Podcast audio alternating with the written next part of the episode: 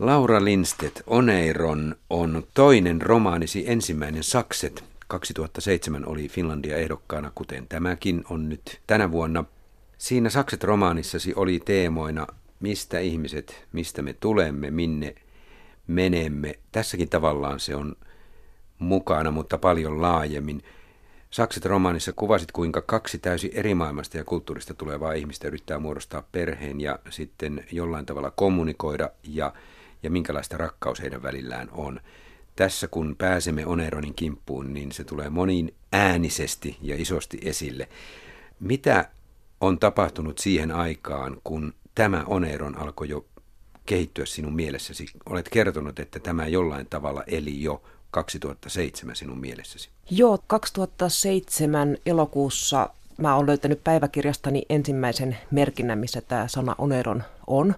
Ja mä siinä puhun tämmöisestä tuonpuoleisesta lajittelukoneesta nimeltä Oneron. Ja sellainen tästä nyt ei ihan tullut, mutta kuitenkin tämä nimi on ollut olemassa ja tieto siitä, että kuoleman jälkeiseen tilaan sijoitan tämän tulevan kirjani. Ja varmaan sakset vaikutti tähän sillä tavalla, että kun siinä on minäkertoja yksi nainen, jonka kautta, jonka tajunnan kautta tätä maailmaa käsitellään ja hänen tunteitaan ja ajatuksiaan käsitellään, niin mulla tuli hyvin voimakkaasti tarve tehdä jotain ihan muuta. Ja silloin mä oon jo päättänyt varhaisessa vaiheessa, että mä haluan tosi monta naista. Aluksi niitä oli yhdeksän, mutta sitten mä tajusin, että yhdeksän on liikaa, että en mä voi syventyä niin moneen elämäntarinaan, että seitsemän alkoi tuntua sellaiselta, että se on niin käsiteltävissä ja mielekäs määrä. Ja tästä tuli tämmöinen naisten kuoro, tämä lähtökohta tosiaan siinä, että on mahdollisimman moniaineksista, moniäänistä ja eri kielistä puhuntaa ja ajattelua ja varmaan se on ollut yksi lähtökohta. Eikö tavallaan tällainen kuoleman jälkeinen tila ole se, minkä kirjailija tekee eläväksi, kun ihminen kuolee pois, niin hänestä jäävät tarinat? Kyllä, ja sehän tietysti noudattelee semmoista ajatusta, että ihminen niin kuin tavallaan kuolee kaksi kertaa, että silloin kun hän fyysisesti kuolee ja sit siinä vaiheessa hän kuolee toisen kerran, kun läheiset eivät enää muista tai kukaan ei enää muista häntä. Että totta kai kirjahan on niin kuin hyvin elävä kirja, koska me nimenomaan tuon näiden naisten elämät hyvin selvästi tässä esille ja nämä tarinat saa tämän tilan. Olet myös yksi perustajajäsen mahdollisen kirjallisuuden seurassa – Minua kutkuttaisi tietää, minkälaista keskustelua olet käynyt romanikerronnan muodosta ja muodon muuttamisesta tässä seurassa sinä aikana, kun olet tätä kirjaa kirjoittanut. Mä oon tietenkin kirjoittanut tätä kirjaa sen kahdeksan vuotta, eli mahdollisen kirjallisuuden seura perustettiin 2010 vuoden loppupuolella. Ja näin, mutta mä luulen, että me ollaan enemmän, siis meillä on hyvin moniaineksinen ja heterogeeninen tämä porukka, että meillä on monen eri alan tuntijoita siellä mukana – kirjallisuuden tutkijoita ja kirjailijoita. Ja me ollaan kutsuttu myös vieraita sinne keskustelemaan, avaamaan jotain kirjallisuuden näkökulmaa. Ja sitten me ollaan käyty muun muassa taidekirjoja katsomassa Ricardinkadun kirjastossa ja näin pois, että me tehdään hyvin monentyyppisiä juttuja. Me järjestettiin yhtenä järjestäjänä 2010, kun se oli, ei 2012, tämmöinen prosakonferenssi, jonka aiheena oli keino. Ja en mä voi sanoa sieltä mitään semmoista erityistä juttua, koska me ollaan niin, niin paljon käyty, käyty monen tyyppisiä keskusteluja, mutta paljon vaikuttaa se, että mitä me tehdään, ehkä enemmänkin se, että meillä on paljon tämmöisiä monitaideesityksiä ollut. Esimerkiksi Maria Matimikko ja Taneli Villenen ja Marjo Niemi on tehnyt tällaisia juttuja, missä proosaa yhdistetään eri taiteenlajeihin, musiikkiin, tanssiin – teatterillisiin ilmaisuja, performanssia. Tämän tyyppiset teot, taideteot on musta hirveän avartavia ja jollain tavalla ainakin mulle antaa paljon sitä, että voi ajatella vähän sen pienen boksin ulkopuolella. Niin, kyllähän tässäkin kirjassa varsinkin erään hahmon kautta tulee hyvin laajasti esiin se, että millä tavalla kaikella tavalla taidetta voi tehdä. Mennään kohta yksitellen nämä seitsemän naista läpi, mutta tämä kuoleman jälkeinen välitila, se on hieno ajatus kuvitella, mitä silloin tapahtuu ja mitä on tapahtunut viimeisinä sekunteina ennen sitä kuolemaa. Tässähän nämä naiset kertovat tarinoita toisilleen vielä siitä ajasta, kun he ovat olleet hengissä Mistä tämä ajatus syntyi kuoleman jälkeisestä välitilasta, olotilasta? No mä tarkalleen ottaen just käsittelen niin fantasia kuoleman jälkeisistä sekunneista, eli, eli sekin ajatus, että milloin ihminen todella on kuollut, niin on ihan hyvä kysymys, koska, koska sitä määritelmää on jossain vaiheessa ajateltu, että kun sydän loppuu, niin pysähtyy, niin siinä ihminen kuolee. Nyt se on lähimmäksi sitä, kun aivotoiminta loppuu, niin siinä ihminen kuolee.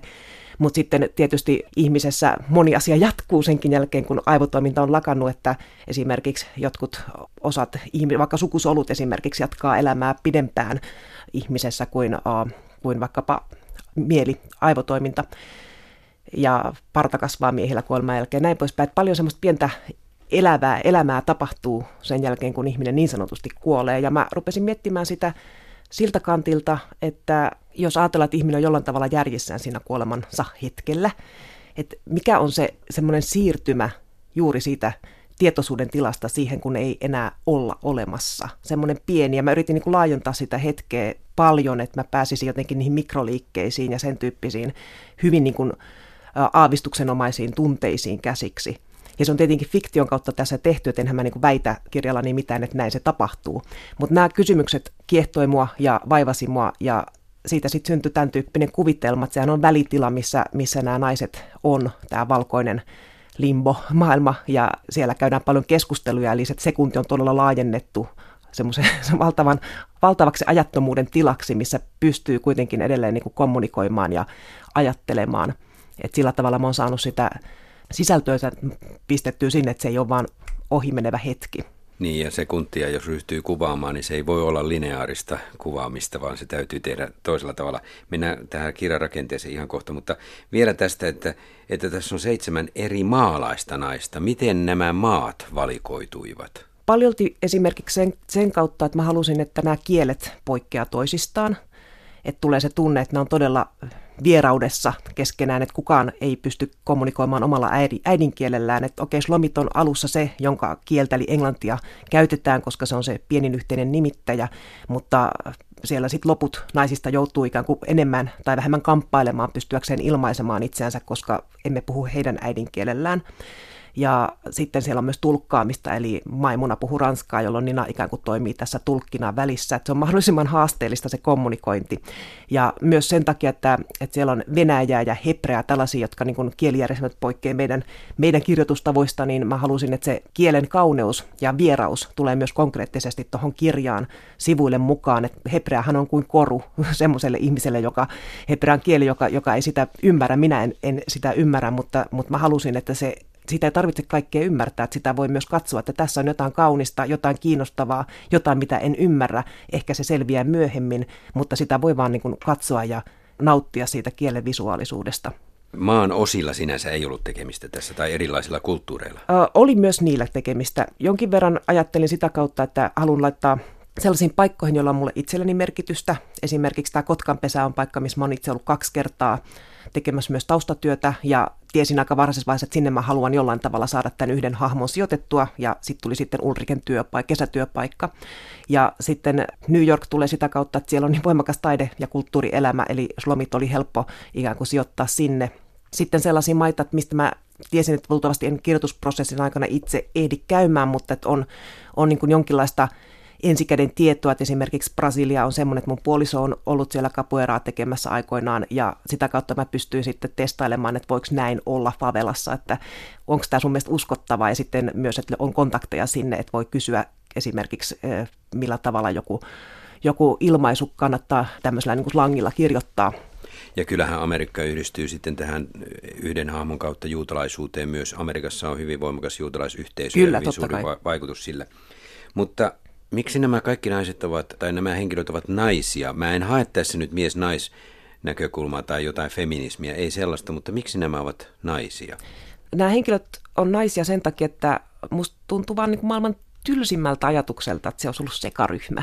Et, et muakin, musta se oli niin ajatus, että mä olisin pistänyt sinne jonkun miehen, niin se olisi ensinnäkin muuttanut tätä dynamiikkaa jonkin verran, ja mua nimenomaan kiinnosti tutkia naisten välistä solidaarisuutta, naisten välistä kommunikaatiota, vallankäyttöä, tämän tyyppisiä kysymyksiä. Se olisi ollut erityyppinen rakenne ja erityyppiset kysymykset luultavasti, jos, jos se olisi ollut niin sanottu sekaryhmä, ja mua ei se kiinnostanut. Sitten miehethän tulee tarinoissa ja näissä upotuksissa hyvin voimakkaasti kyllä mukaan, että ei tämä pelkkä naiskirja ei, ole. Ei, ei, tätä en, en hakenut.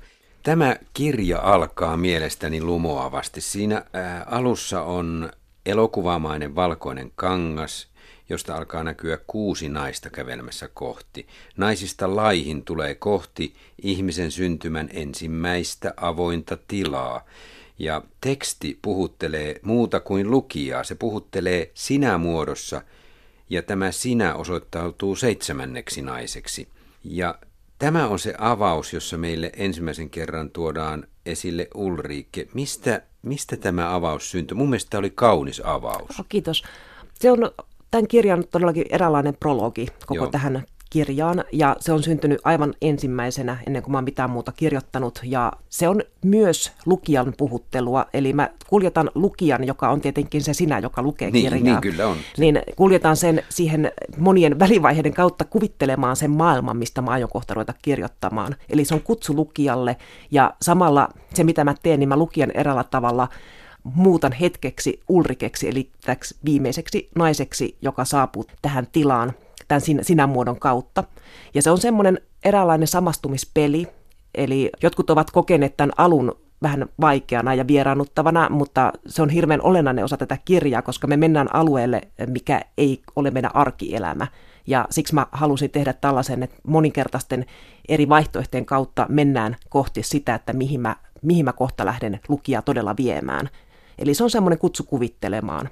Laura Lindstedt, tämä kirja minulle ainakin oli sellainen, että sen voisi tavallaan alkaa lopusta, että tämä muodostuu minulle lukukokemuksena eräänlaiseksi ympyräksi. Joo, se on, sehän on luuppi sillä tavalla, että koska se mitä tuossa niin tapahtuu, niin on se, että ihminen kuolee ja sitten tässä ikään kuin mennään tähän valkoiseen tyhjään tilaan, jota kestää suurin osa tätä kirjasta ja sen jälkeen kun he ikään kuin pääsevät monien vaiheiden kautta eteenpäin tässä välitilassa, niin se tarkoittaa sitä, että jokainen nainen kerrallaan menee omalle kuolin näyttämöllensä Joo. ja joutuu ikään kuin tavallaan vähän niin kuin ajassa taaksepäin, vaikka kyllä. he ovat jo kuolleet siinä vaiheessa kyllä. kyllä. Ja siinä, siinä on sitten tämä kysymys, mikä ehkä on se mun ratkaiseva ja mua eniten pohdituttanut kysymys, että millä tavalla ihminen niin kuin oikeasti, mitä sen mielessä tapahtuu, kun se ajattelee vaikkapa, että nyt minä luovun tästä elämästä, nyt minä voin siirtyä eteenpäin. Kaikki kuolevathan ei tietenkään näin pääse ajattelemaan, mutta tämä on tämä yksi, yksi kysymys, ja mä oon laittanut nämä naiset ikään kuin valitsemaan sen oman kuolemansa hetken, että heidän täytyy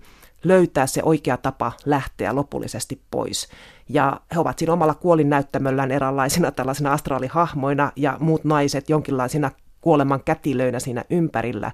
Ja sitten jokainen vuorollaan tiputtautuu omaan kuolevaan ruumiiseensa, mm. jonka jälkeen heidän elämänsä ja tämä välitilavaihe myös lakkaa. Sen jälkeen he ovat poissa. Ja tämä on niin tämä, joka käydään seitsemän kertaa niin, että jokainen nainen pääsee vuorollaan lähtemään.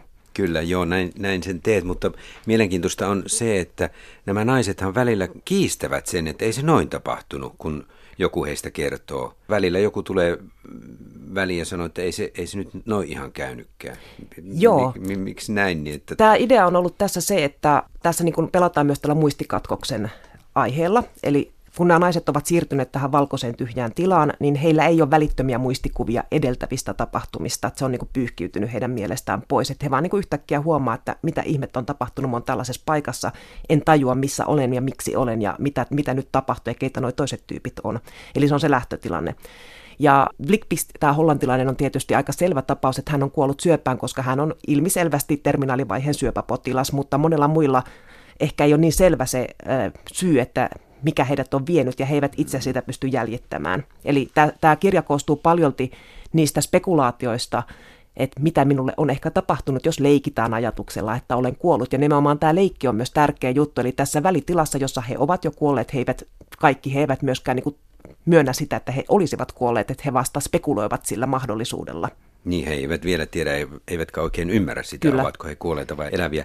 Tässä oikeastaan vain kaksosia odottava Niina – kuolee sillä tavalla äkisti, että hän ei ehdi kovinkaan paljon ymmärtää sitä, että kuolee. Muut kuolevat äh, tavallaan silleen aavistaen sen, jopa Ulriikke siinä. Joo, hänellä on enemmän aikaa kuin niin, Linalla, kyllä. Mutta käydään nyt näitä hahmoja vähän enemmän läpi. Siis New Yorkilainen performanssitaiteilija Slomit ja moskovalainen pääkirjanpitäjä Poliina, brasilialainen sydänsiirtopotilas Rosa Immaculada, marseilelainen hienostorouva Niina – äänensä kurkkusyövän takia kadottanut hollantilainen Vlubgis, mä en osaa sanoa tätä tämän paremmin, Vlubgis, mallintöistä haaveileva senegalilainen maimuna ja itävaltalainen teinityttö Ulrike. Millä tavalla näiden eri kulttuurien piiristä lähtevien naisten kirjoa oli kirjoittaa? Millä tavalla halusit kirjoittaa sen erilaisiksi koska sinun piti ottaa huomioon, mistä he tulivat. Mitä Joo. vaikeuksia se teetti kirjoittamiselle? No tietysti taustatyötä täytyi tehdä ihan konkreettisia matkoja myös paikkoihin, koska mä halusin, että, että ne paikat ovat sillä tavalla niin sanotusti oikein. Ja se on myös tietenkin, antaa mulle varmuutta, että mä olen ollut katsomassa Polinan kerrostaloasuntoa, löysin sen Moskovasta ja halusin sen sijoittaa tiettyyn paikkaan, vaikka sillä ei sinänsä ole lukijan kannalta merkitystä. Ja sitten tämä Shlomitin juoksureitti, minkä hän tekee, niin sen mä olen sitten myös kävellyt itse aikoinani New Yorkissa, että mä hyvin tarkkaan tein muistinpanoja siitä. Mutta totta kai siinä niin olen, olen myös jonkin verran hyödyntänyt semmoisia kulttuurisia kliseitä, että, että tuota, niin esimerkiksi Rosa Immaculada on tämmöinen temperamentikas mm-hmm. brasiliatar ja näin, mutta sit se vaikutti kyllä kirjoittamiseen sillä tavalla, että, että mä niin en halunnut luoda semmoista proosaputkia, missä mä jokaisen naisen kerron jotenkin samalla kerronnan keinoilla ja samoilla ja rytmillä, ja, rytmillä niin. ja näin mm. poispäin. Et, et esimerkiksi just tämä Rosa Immaculada, niin löysi sitten muotonsa äh, niin kuin teatteri-ilmaisun niin kuin muodoista, eli siellä on niin kuin draamatekstiä välissä, kun mä kuvaan Roosan elämää, ja se tuntui sopivan hyvin, että kun hän on semmoinen aika temperamentikas ja nopea, kuohahtava persona, niin sitten se tuntui tosi luontevalta, että sinne tulee sitten draamaa väliin, jossa on ihan repliikki. Sinun dialogia, siis niin, siinä, dialogi siinä on dialogia kaikkein eniten verrattuna muihin. Kyllä, ja se on nimenomaan niin kuin samalla tavalla kuin näyt, miltä, miltä näytelmä näyttää, kun se laitetaan kirjan sivulle, niin se on se, siinä muodossa siellä. Entä nämä ammatit? Oliko ne tarkkaan mietitty vai tuliko ne jollain tavalla elämyksellisesti tai keksien, koska niilläkin on tietty merkitys tai hyvin suuri merkitys tässä tarinassa? Joo, osa tuli hyvinkin varhaisessa vaiheessa, kuten tämä, että Slomit on taiteilija, sen mä tiesin varmaan ihan ensimmäisenä. Ja sitten Ulrikehän on, on vielä tosiaan lukionsa päättänyt tyyppi, että sillä on vain se kesätyö, että se ei ole varsinaisesti vielä työelämän piirissä, mutta, mutta ne vähitellen alkoi rakentua. Ne ammatit, mä halusin myös, että siellä kaikki eivät ole esimerkiksi tämmöistä ylempää keskiluokkaa tai jotain kulttuurielittiä edustavaa että et siellä sitten on siivoamista ja pääkirjan pitäjän ammatti tällä Polinalla ja niin poispäin, että missä ollaan niin tämmöisen niin vähän byrokraattisempien asioiden kanssa tekemisissä. Että joo, mä halusin että siellä on niin monen tyyppisiä ammatteja, jotta niiden kokemusmaailma ei olisi liian yhdenmukainen. Tämä mallintöistä haaveileva senegalilainen maimuna myös antaa kuvan siitä, minkälainen kaipuu kehittymättömästä maasta olevalla ihmisellä on maan, toiseen maaosaan, jossa on kaikkea yltä kyllin. Kyllä, kyllä, tarina, kyllä. tarinasta tulee esille. Mennään nyt näitä, Laura Lindstedt, näitä hahmoja läpi. Siis ensimmäisenä haluan poimia Ulriiken, itävaltalainen teinityttö. Hän kertoo oma tarinansa siellä ja siellä vilahtaa tietynlaisia nimiä, muun muassa Zinneman nimi. Minulle tämä vihjasi itävaltalaiseen elokuvaohjaajaan, joka muuten ohjasi täältä ikuisuuteen elokuvan. Joo. En tiedä, ajatellut. Tämä ei ollut tarkoitus, mutta, mutta hauska se tietää, joo. No sitten tietenkin Hitlerin kotkanpesä on siinä. Kyllä. Ja sitä kautta ensimmäiset viitteet natsismiin, joka mm-hmm. tulee Slomitin kautta myöhemmin. Ja tässä tarinassa Ulrike ensin kertoo, miten kaatuu polkupyörällä ja lukija melkein luulee, että hän kuolee, mutta ei kuole siihen. No sitten hänen poikaystävänsä Hanno painaa häntä vesisänkyä vastaan ja lukija saattaa luulla, että siinä on se määränpää elämän loppu, mutta ei.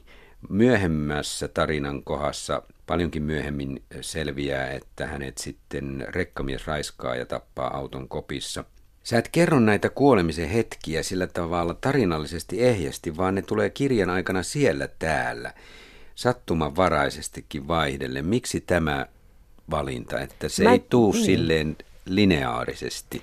Niin, yleensä proosa harvoin itse asiassa on lopulta lineaarista. Et, et se saattaa näyttää siltä, mutta tuota, semmoinen täysin lineaarinen proosa itse asiassa on hyvin, hyvin harvinaista. Ja vanha-aikaista. Niin, tai oikeastaan se itse asiassa alkaa olla jo melko kokeellista, koska yleensä, yleensä proosassa tuota, niin on, on paljon muistumia ja muita takaumia, mitä me ei mielletä sellaisiksi, että, että se on niin, niin osa meidän tämmöistä lukemiskokemusta, että me mielletään semmoinen niin sanottu realistinen proosa lineaariseksi, vaikka eihän se edes ole mm. sitä. Että se on itse asiassa, jos ajatellaan täysin lineaarista tekstiä, niin sehän olisi aika miten mä sanoisin, joku esimerkiksi Alan Rob Green jotkut tekstit kulkee hyvin lineaarisesti välillä ja vaikka joku Mannekin novelli, jossa kuvataan tilaa sillä tavalla ikään kuin kamerakatseen kautta mukamas. Mutta mut ne on niinku kokeellisia tekstejä sitten. Mutta mennään mm. tähän äskeiseen kysymykseen. Eli, niin, miten, et, miten ne tulee sieltä sattumanvaraisesti, sieltä täältä ne, ne pienistä paloista hahmottuu lukijalle sitten lopullinen ikään kuin totuus siitä, miten Ulrike kuolee. Joo, ne ei missään nimessä ole sattumanvaraisesti siellä mun näkökulmasta. Ei, ei varmaan. Että, että tuota, ne on kyllä niin kuin mietitty, että missä vaiheessa kukin nainen ikään kuin saa jollain tavalla kertoa tai sitten tulee kertojan kertomaksi. Että siellähän myös kertoja on isossa roolissa tässä kirjassa ja hän osallistuu näihin spekulaatioihin jossain määrin ja kuljettaa näitä tarinoita eteenpäin. Mutta mulla oli niin alusta lähtien se selvää, että kirjan loppuosassa tulee esimerkiksi nämä niin, niin sanotut dokumentaariset materiaalit, eli lehtileikkeet ja vastaavat, missä sitten kerrotaan, mitä todella tapahtui. Ja sitten sitä ennen oleva aineisto on sitä, mitä nämä henkilöt, koska he eivät muista sitä, mitä heille on tapahtunut, niin ikään kuin leikkivät sillä ajatuksella, että mitä olisi voinut tapahtua. Ja ehkä uskovat niihin, koska eivät tiedä niin kuin muutakaan vaihtoehtoa. Ja totta kai siinä on se jännitys, ihan tämmöinen perinteinen hudanit-tyyppinen mm. suspense-juttu, että, että siinä saa sitten lukea miettiä, että onko tämä totta ja uh, kumotaanko mun tämänhetkinen käsitys jollain tavalla myöhemmin. Että se on ihan, ihan myös tämmöinen niin draamallinen elementti tässä, että mä en heti, heti iske niitä faktoja pöytään. Kyllä, se tekee hyvin kiehtovaksi tämän lukukokemuksen. Seuraava hahmo, brasilialainen sydänsiirtopotilas Rosa Immaculada. Onko tässä jollain tavalla sinun mielikuvituksessasi ollut äh, kovinkin maskuliininen latinoamerikkalainen mieskulttuuri tässä tarinassa taustalla, kun tätä hahmoa kirjoitit? Mm, miksi kysyt noin? Hänen tämän naisen kuolin hetken vuoksi, koska se päättyy siihen, kun mies tarttuu tätä rintaan, jonka sisällä sykkii hänen poikansa sydän. Ja se on väkivaltainen kuolema, mikä tämä mies aiheuttaa. Ja se mies ei voi antaa tavallaan sille naiselle anteeksi, että se kantaa hänen poikansa sydäntä. Toi, toi on tulkinta tuossa, toi niin, on, ihan, niin, on ihan mahdollinen tulkinta, mutta mä itse näen sen pikkusen niin monimutkaisempana tämän, tämän kuvion, mutta mä en lähtenyt siitä, siitä ikään kuin, ajat, siis tämä Estevao Santoro, joka on tämä kuolleen pojan isä, jonka sydän, Murilon sydän on Roosan sisällä, niin mm. tässähän tapahtuu tätä, tässä on tämmöinen telepatia-kuvio, eli tämä isä kuvittelee, että hän pystyy Roosan kautta saamaan tietoja pojastaan, jota hän ei ehtinyt tuntea tarpeeksi hyvin. Heillä oli konfliktinen suhde, niin jota hän ei tarpeeksi hyvin tuntenut heidän elämänsä aikana. Poika kuoli moottoripyöräonnettomuudessa ja sitten äh, tosiaan tässä Roosa alkaa kokea asioita, jotka eivät palaudu hänen omaan elämäänsä, vaan paljastuu, että, että ne ovat enemmänkin tämän Murilon elämään kuuluneita ajatuksia ja tuntemuksia mistä tämä isä sitten saa, saa päähänsä sen, että, että tällä Roosalla täytyy olla tietoja hänen pojastaan. Ja siinä sitten syntyy tämmöinen jonkinasteinen pelikuvio ehkä, eli missä niin kuin Roosa saa rahaa siitä, että hän kertoo hänen Estevan poikaan liittyviä juttuja. Sellaisia, mitä isä haluaa kuulla. Se, se on, mitä isä haluaa mm. kuulla, ja sen, sen, niin kuin mä en myöskään niin kuin sulje sitä tuossa kirjassa, että mitä siinä oikeasti tapahtuu. Haluan jättää sen auki ja olla väittämättä mitään. Mä vaan tarjon sen, että mitä siellä niissä sessioissa tapahtuu. Mutta tuota, niin oikeastaanhan erällä tavalla se, mitä siinä kuolin hetkellä tapahtuu, niin Estevao Santoro käy poikaansa käsiksi, koska he ovat Kyllä, ikään kuin niin. sellaisen tietynlaisen mm. transitilaan menneet, missä niin kuin hän mm. ajattelee, että hänen poikansa puhuu hänelle, vaikka se on Roosa Immaculada. Ja sitten Roosalla on tietenkin siinä mielessä niin kuin, hän on herkkä, koska hän on tehty sydänsiirto. Et, et se, niin kuin, se on monimutkainen se, että mikä se kuolema niin kuin aiheuttaa. Et siinä on järkytystä ja väkivaltaa ja näin, mutta, mutta mä en ole halunnut sitä niin kuin laittaa sellaiseksi perinteiseksi, että, että mies tappoi naisen tyyppiseksi ihan suoraan. Että se on, se on musta niin kuin monimutkaisempi se rakenne Joo, siinä. Toki, toki. Ja se mikä oli tässä tarinassa erinomaisen hieno on se, että kyllähän tällä tavalla sydänsiirron kautta pystyit laittamaan lukijan pohtimaan, että missä kuolemanraja käy. Kyllä, missä kyllä. se on? Missä ihminen lopullisesti kuolee, koska sen pojan sydän sykki edelleen sen Roosan rinnassa. Kyllä. Ky- kyllä se pojan sydän eli edelleen. Näin on, näin on. Tämä ja, oli mun mielestä erittäin hieno kyllä. Kyllä, ja siis tämähän ei ole edes niin kuin mun keksimä tämä ajatus siitä, että jos tehdään sydänsiirto, niin siitä voi tulla tällaisia ikään kuin vieraita ajatuksia päähän, että, että mä en muista tätä kirjan nimeä, mutta on olemassa sellainen oma elämäkerrallinen teos, jonka tämän sydänsiirto-operaation läpikäynyt nainen on kirjoittanut, ja siinä nimenomaan on lähtökohtana se, että hän väittää, että, että hänen elämänsä muuttui täysin sydänsiirron jälkeen, ja hän alkoi haluta asioita, mitä hän ei ole ennen halunnut, ja hänen päässään oli ajatuksia, mitä hän ei ole ennen ajatellut, ja sitten hän on ruvennut selvittämään tätä, niin on paljastunut, että, että nämä ikään kuin nämä ajatukset ja tarpeet ovat sen luovuttajan Eli hän on niin kuin löytänyt sen luovuttajan perheen ja sitten he ovat selvittäneet, että mistä on kysymys. Ja tästä on tehty siis kirja. Ja en tiedä, onko se totta, mutta tämä ei, niin kuin, ei ole sillä tavalla mun, mun keksimä juttu, vaan tämmöistä niin solumuisti-tyyppistä ajattelua niin kuin on olemassa, että, että jotain siirtyy todellakin niiden siirteiden mukana. No sitten seuraava marseilainen hienostorouva Niina odottaa kaksoislapsia, on ymmärtänyt naidan miehen, jolla oli rahaa. Tämän rouvan kautta mä mietin lukiessa, että millä tavalla sä haluat kuvata rakkautta näiden ihmisten välillä, koska tässäkin oli tavallaan mahdollisuus hyvään rakkauteen, mutta se oli aika pinnallista.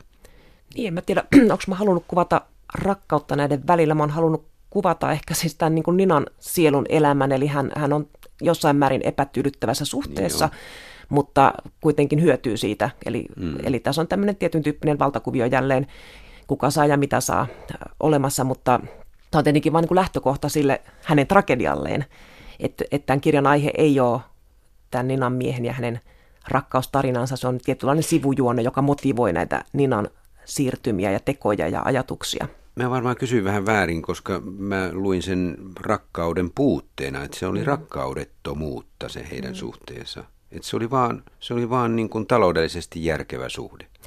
Se on mahdollista ajatella noin, mä aina ajattelen, että asiat ei ole koskaan noin yksinkertaisia. Niin, ei ne ei ole. ole. Ne ei ole, että, että asiat... No sen kirja on osoittanut niin. kyllä mulle moneen kertaan. Et mä en itse sanoisi, että se olisi niin kuin täysin rakkaudeton, että jokuhan niitä ihmisiä piti myös yhdessä. Ja onko se rakkaus tai mikä se sitten on, ei se, mä niin kuin usko tuollaisen ihan niin kuin, että yksi oikoinen joku voi sanoa, että tämä on vain tämä raha. Mm, koska asiat mm. on aina niin kuin monipuolisesti niin kuin monimutkaisia. Kyllä, kyllä. Avaa vähän tätä hollantilaista Vlgbigisiä, jonka nimi on vaikea. Siinä on WLBGIS. Hän sairastaa kurkkusyöpää mm. ja sitten pikkuhiljaa hiipuu pois ja on kadottanut äänensä ja hänellä on vaikea suhde poikansa. Poika vihaa äitiään ja äiti kyllä tavallaan poikansakin vihaa. Mm. Avaa vähän, että minkälainen hahmo tämä tässä seitsikossa on. Joo, Vlipkis on, on tosiaan nimestä lähtien hankala siinä mielessä, että, että mä nimenomaan halusin tällaisen nimen, joka on lähestulkoon mahdoton lausua. Ja tuota, niin sitten myös naisen, joka ei pysty puhumaan, että hän on tämä kurkkuoperoitti, ja hän ei myöskään täällä tuonpuoleisessa, mihin joutuvat, niin pysty millään tavalla kommunikoimaan muuta kuin ilmeillään ja eleillään. Et sitten myöhemmin hän, saa, kun tässä kakkososassa tapahtuu se siirtymä, että ei tarvita enää kieltä, vaan nämä naiset pystyy eräänlaisen ajatusenergian kautta kulttuurieroista huolimatta niin ikään kuin ymmärtämään toisiaan ja eräänlaista puhetta ikään kuin välittämään toistensa päähän suoraan, niin, niin siinä vaiheessa Blickpiece saa kuitenkin äänen, että hän ei onneksi ihan, ihan mykkä ole koko tämän kirjan aikana, mutta hän on traaginen hahmo ehdottomasti, että hän on niin kuin hän on saanut pojan tällaisesta yhden illan suhteesta ja sitten tämä poika on narkomaani ja ikään kuin käyttää hyväksi äitiään silleen, että haluaa häntä rahaa, jotta voi jatkaa narkomanin elämäänsä. Mutta se, mikä mulle on tärkeää tässä hahmossa on kuitenkin se, että, että hänellähän on tämä pojan tytär Melinda, joka on hyvin tärkeä tälle Viktisille, joka on ehkä semmoinen ensimmäinen suuri niin kuin, rakkauden ja luottamuksen kokemus, mikä hänen elämässään on ollut, eli heillä on isoäidin ja tyttären suhde on niin kuin hirveän voimakas ja tärkeä ja sen tunteen ja sen rakkauden voiman kuvaamista mä oon pyrkinyt tuossa kirjassa tekemään, että miten tämmöinen yksinäinen ihminen, joka on selvästi ollut työelämässään ja muuallakin aika päähäpotkittu, niin löytää kuitenkin tavan rakastaa jotain. Niin se on yksi iso juone tässä hänen tarinassaan. Venäläisen Polinan kohdalla mietin sitä, että ovatko nämä tavallaan kirjallisia hahmoja, jotka ovat jääneet elämään muiden kirjailijoiden tuotannon kautta meidän muistissamme nämä seitsemän hahmoa, koska Polinaan yhdistyy Bulgakovin Saatana saapuu Moskovaan, Kissa Begemot ja sieltä tulee vihjeitä vähän venäläisistä kirjoista, niin oli houkutus ajatella, että nämä eivätkään ole olleet ns-oikeita ihmisiä, vaan nämä ovat kirjallisuuden hahmoja, jotka ovat meille kaikille tuttuja jostain eri teoksista, mutta Tämäkään ei varmaan pidä paikkansa. Tavallaan to, toihan pitää aina paikkansa, jos ajatellaan, no, että niin kirjallisuus niin syntyy, syntyy kirjallisuudesta ja, ja jokainen hahmo, fiktiivinen hahmo, ehkä myös joka on, jokainen oikea hahmo, me, me myös tässä niin kannetaan mukana valtavia tämmöisiä intertekstuaalisia muistumia mm. muista hahmoista, että voi se, voi se noinkin ajatella. Mä itse kyllä ajattelin sen kun mä niitä kirjoitin, että, että kyllä niin kuin on sillä tavalla olevinaan itsenäisiä, että nämä intertekstuaaliset viitteet tuo sinne jotain, jotain pohjaa, mistä voi ajatella jotain lisää, mutta ne on kuitenkaan, niin kuin, en näe niitä sellaisena suurina tulkinnallisina avaimina, että esimerkiksi Polinan hahmo tulisi selitetyksi vaikka tämän Bulgakovin kirjan kautta tai näin, että se on semmoinen pieni, pieni mauste siellä mukana. Mutta aika ison tilan annat sitten tälle mystikkotiedemiehelle, ruotsalaiselle Emanuel Swedenborille. Joo Joo, no Swedenborg on kirjoittanut aika kiinnostavia juttuja tällaisista, niin kuin hänellä oli voimakkaita taivasnäkyjä ja visioita siitä, että mitä kuoleman jälkeen tapahtuu, mitä taivaassa on, mitä, ja hän sitten teki niistä paljon kirjallisuutta, jotka on aika fantastista luettavaa, että hän oli filosofi kyllä, korrespondenssiteorian kehittelijä ja näin poispäin, mutta nämä taivasjutut menee hyvin kiehtoviin sfääreihin ja mä ikään kuin tuon Swedenborgin hahmon kautta tällaisen yhden mahdollisen paralleelin, että miten kuoleman jälkeistä voi käsitteellistää. Ja se tulee Polinan kautta, mutta se mikä siinä on tärkeää, että vaikka Polina pitää pitkän luennon Swedenborgista, niin se ei ole sillä tavalla, että pelkkä Swedenborg nyt ikään kuin tämä kirja, mun kirja mm. muuttuisi ö, tietokirjaksi vaikkapa tässä, tässä välissä, vaan se on Swedenborgin kautta Polinan hahmo tulee täydemmäksi, että, että hänen tämä alkoholin huuruinen elämänsä, se minkä takia hän on juonut paljon, niin saa selityksensä. Siinä on kertojalla merkittävä rooli, millaisia välihuomioita kertoja pistää tämän luennon väliin. Ja se on keski-ikäisen naisen erottisen ikävän ikään kuin kuvaus myös samalla, eli mä oon halunnut yhdistää näitä tämmöistä erittäin niin korkealentoista Swedenborgilaista teoriaa ja sitten tämän Polinan ehkä vähän traagista elämää toisiinsa, että koin, että siitä syntyy jollain tavalla kiinnostava tämmöinen niin kombinaatio. Mallintöistä haaveilee senegalilainen maimuna ja kuten Laura Lindstedt tuossa aikaisemmin sanoi, toisen osa alussa maimuna ammutaan. Siinä tulee se varsinainen kuolema ja maimuna siis poistuu näistä seitsikosta ensimmäisenä, näin, näinkö on? Joo. Miten ajassa kiinni tämä hahmo on, kun ajatellaan, että kuitenkin hänellä on tämä suuntaus kehittymättömästä maasta kohti vauraaseen Eurooppaan. Joo, kyllä mä koen, että se on ihan, vaikka totta kai se on myös klisee, että semmoinen eräänlainen niin kuin länsimäinen ajatus, että sieltä ne haluaa tulla, mm. mutta tuota, onhan siinä myös paljon totta, että esimerkiksi itse kun on ollut Beninissä tuota, Villakaron residenssissä silloin 2009 ja 2010 vuoden taitteessa, niin kyllä se tuntuu, että siellä, siellä esimerkiksi hyvin paljon tuli vastaan sitä ajattelua, että kun pääsisi Eurooppaan, kun paikallisten kanssa kommunikoi, että se nähtiin vähän niin kuin utopistisestikin jonain, missä on paljon rahaa ja missä kaikki on hyvin ja se jopa niin kuin yllätti mut, että se oli niin, kuin niin voimakas monien ihmisten halu, halu päästä sieltä pois. Maimunan tarina on on, hän on kuitenkin niin Senegalista, siellä mä en ole itse ollut, mutta tässä tietenkin on myös tämä perinteinen kuvio, missä niin kuin naista käytetään hyväksi johonkin. Eli tässä on ihan tämä, niin kuin, miten halvalla hinnalla nainen voidaan myydä. Että siinähän on myös tämä, tämä kuvio, että hän ei ole pelkkä huumekuriiri tietämättään, vaan, vaan hän on myös myyntiartikkeli. Ja tämä, tämä matkalle lähteminen, mitä hän sitten tekee saavuttaakseen unelmansa ja saadakseen rahaa, niin ei hän niin kuin tiedä, mihin hän on joutunut. Ja se, se jos mikä on nykypäivää, että esimerkiksi viime kesänä oli jatkuvasti näitä otsikkoja, että ISIS myy teinityttöjä tupakkaaskin hinnalla. Se on niin kuin vielä rajumpaa kuin se, mitä mä oon kirjoittanut tonne.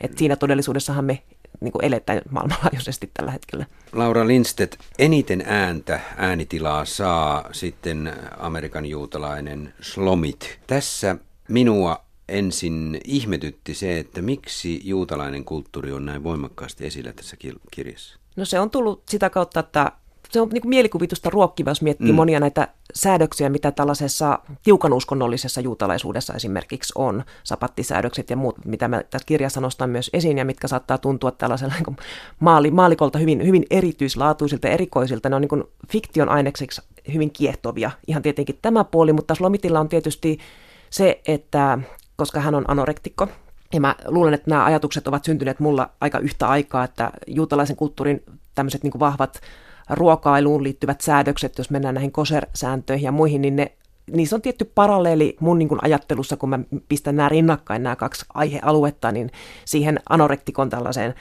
tiukkaan säännösteltyyn elämään, joka liittyy myös ruokkiin ja on sellaisia niin kuin puhtaus versus likaisuus ajatuksia molemmissa. Ja sitten mä rupesin vaan tsekkailemaan, että saisinko mä tästä jotain irti, tästä paralleelista, joka syntyy silleen aika intuitiivisesti. Ja tämä Slomitin luento, minkä mä oon tähän ykkösosan loppupuolelle laittanut, niin nämä kaikki lähdeviitteet, mitä siellä on, niin on oikeasti olemassa olevia. Eli tätä aihetta ovat tutkineet paljon monet tutkijat, eli juutalaisen kulttuurin ja syömishäiriöiden yhteyttä. Että se ei ole niin kuin, se ei se ei ollut niin kuin myöskään mun, mun keksintö, että sitä vaan rupesi löytymään sitä aineistoa sitten aika paljon, kun sitä rupesi katsomaan. Ja sitten mä vaan huomasin, että koska mä nimenomaan, mua kiinnostaa tehdä hyvin niin kuin konkretian kautta asioita, että Slomit niin on hahmo, joka oman ruumiinsa kautta manifestoi omaa taidettaan. Ja sitten tämä hänen, hänen viimeiseksi jäävä tekonsa on niin laihduttaa itsensä äärimmille ja pitää luento aiheesta juutalaisuuden ja anoreksian yhteydet. Mulle tämä oli aika sokeraava kohta kirjassa, koska mulla väistämättä tuli mieleen tietenkin natsismi ja keskitysleirit ja tuli ajatus päähän, että haluavatko jotkut juutalaiset ikään kuin itse kokea sen kärsimyksen, mitä monet juutalaiset ovat natsien kautta joutuneet kärsimään keskitysleirissä ruoanpulassa, että he haluavat ikään kuin ei puhdistautua, mutta kokea sen saman kärsimyksen, saman uhrauksen tehdä kuin heidän heimonsa tai kansakuntaansa kuuluvat muut ovat kokeneet. Se oli aika järisyttävä ajatus, mikä tuli päähän. Joo, mä, mä en tietenkään millään tavalla pysty, niin kun, mä en itse siis ole juutalaisen kulttuurin edustaja, niin en, enkä pidä muutenkaan, niin että et voisi puhua ryhmien puolesta, mutta se on totta, että toi toi ajatus on myös siellä luennossa, Slomiten mm. luennossa se, että yhtenä, yhtenä lähtökohtana, että koska nämä tarinat keskitysleireillä kuolleista isovanhemmista esimerkiksi elää monissa juutalaisissa perheissä hyvin, hyvin voimakkaasti ja näin, niin se on yksi sellainen lähtökohta, että mitä on myös tutkimuksissa löydetty, että samastutaan siihen kohtaloon. Ja toinen tavallaan ihmeellinen seikka oli sitten nämä lasten kasvatus periaatteet kibbutsissa. Nämä varmaan pitävät paikkansa, niin kuin sanoit, että olet lukenut näitä, mutta Minulle oli yllättävää lukea, että se tulee niin lähelle natsismin perusajatuksia, kun sielläkin haluttiin tällä tavalla tehosynnyttää ja sitä kautta rotua jalostaa. Siellähän oli otettu naisia nimenomaan synnyttäjiksi, uusien saksalaisten synnyttäjiksi ja sitten se kasvatus otettiin yhteiskunnan hoitoon. Miten on mahdollista, että juutalaisuus tulee näin lähelle natsismia? Mä näkisin, että nämä tämmöiset vasemmistokiputsit, ehkä niissä on enemmän niin tämä sosialistinen tämmöinen niin kuin, lastenkasvatusideologia taustalla, se, että niin kuin kaikki on kaikkien lapsia ja ikään kuin ajatellaan sitä yhteisön kautta, että mä en niin kuin itse nähnyt siinä, siinä sitä niin kuin yhteyttä natsismiin, vaikka totta kai sieltä voi niin poimia tollaisiakin puolia esiin, mutta tuota, nimenomaan se on niin sosialistinen yhteisöajattelu, mikä vaikuttaa näissä vasemmistokiputseissa, on aikoinaan vaikuttanut. Mennään nyt Laura Lindstedt tämän ohjelman lopussa vähän yleisempiin asioihin tästä kirjasta. Onko tämä jonkinlainen ajatuksellinen mielikuvitustutkielma pahuudesta, siitä pahuudesta, mitä ihmiskeho ja ihmismieli joutuu eläessään kokemaan? Se voi olla myös sitä, mutta sitten mulle itselleni ehkä tulee se tunne, ja mä oon myös muilta lukijoilta kuullut tänne, että mikä on vahvistanut sitä, että tämä on myös lohdun kirja. Eli siinä jollain tavalla, vaikka tässä käydään niin rankkoja tarinoita läpi ja ajatuksia läpi, niin se, että nämä naiset lopussa auttaa toisiaan kuolemaan ja joutuvat lopettamaan sen jatkuvan riitelemisen ja debatoinnin eri asioista, että ne ikään kuin tajuaa sen, että nyt on puhallettava yhteen hiileen, jotta asiat ikään kuin menee oikein. Niin mulle se on niin kuin loppupeleissä ehkä enemmän niin kuin jonkinlainen solidaarisuuden ja lohdun juttu kuin, kuin, niin kuin kuvaus pahuudesta.